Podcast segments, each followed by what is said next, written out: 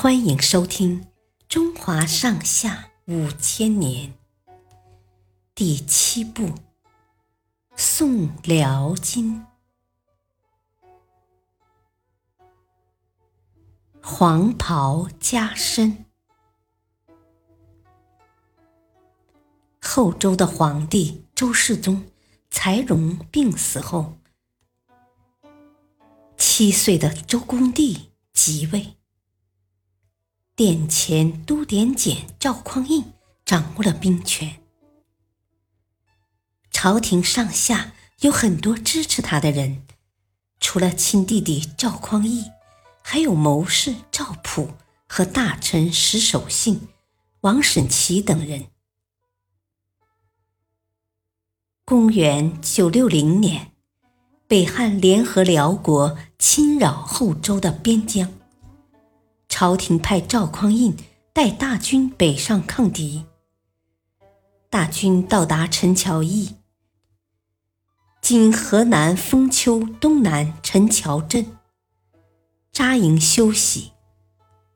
这时一群将领聚在一起议论道：皇帝那么小，我们为他拼命打仗，他能了解我们的功劳吗？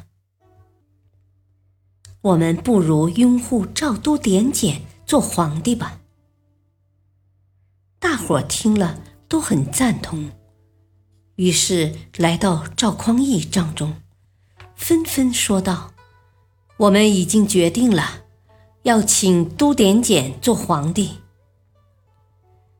赵匡胤和赵普心里当然很高兴，于是立刻派人去京城给石守信等人送信。当晚，这个消息就传遍了军营。天还没亮的时候，众将领就闯进赵匡胤的帐中，跪地说道：众将士愿意拥护都点检为天子。赵匡胤吓了一跳，还没来得及说话，就有几个人拿着金黄的龙袍走了进来，不由分说就将龙袍披在了他身上，然后跪地高呼万岁。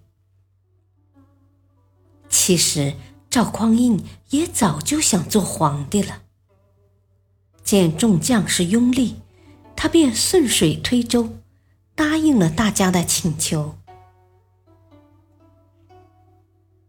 赵匡胤带领军队回到京城，因为有石守信等人接应，很快就拿下了京城。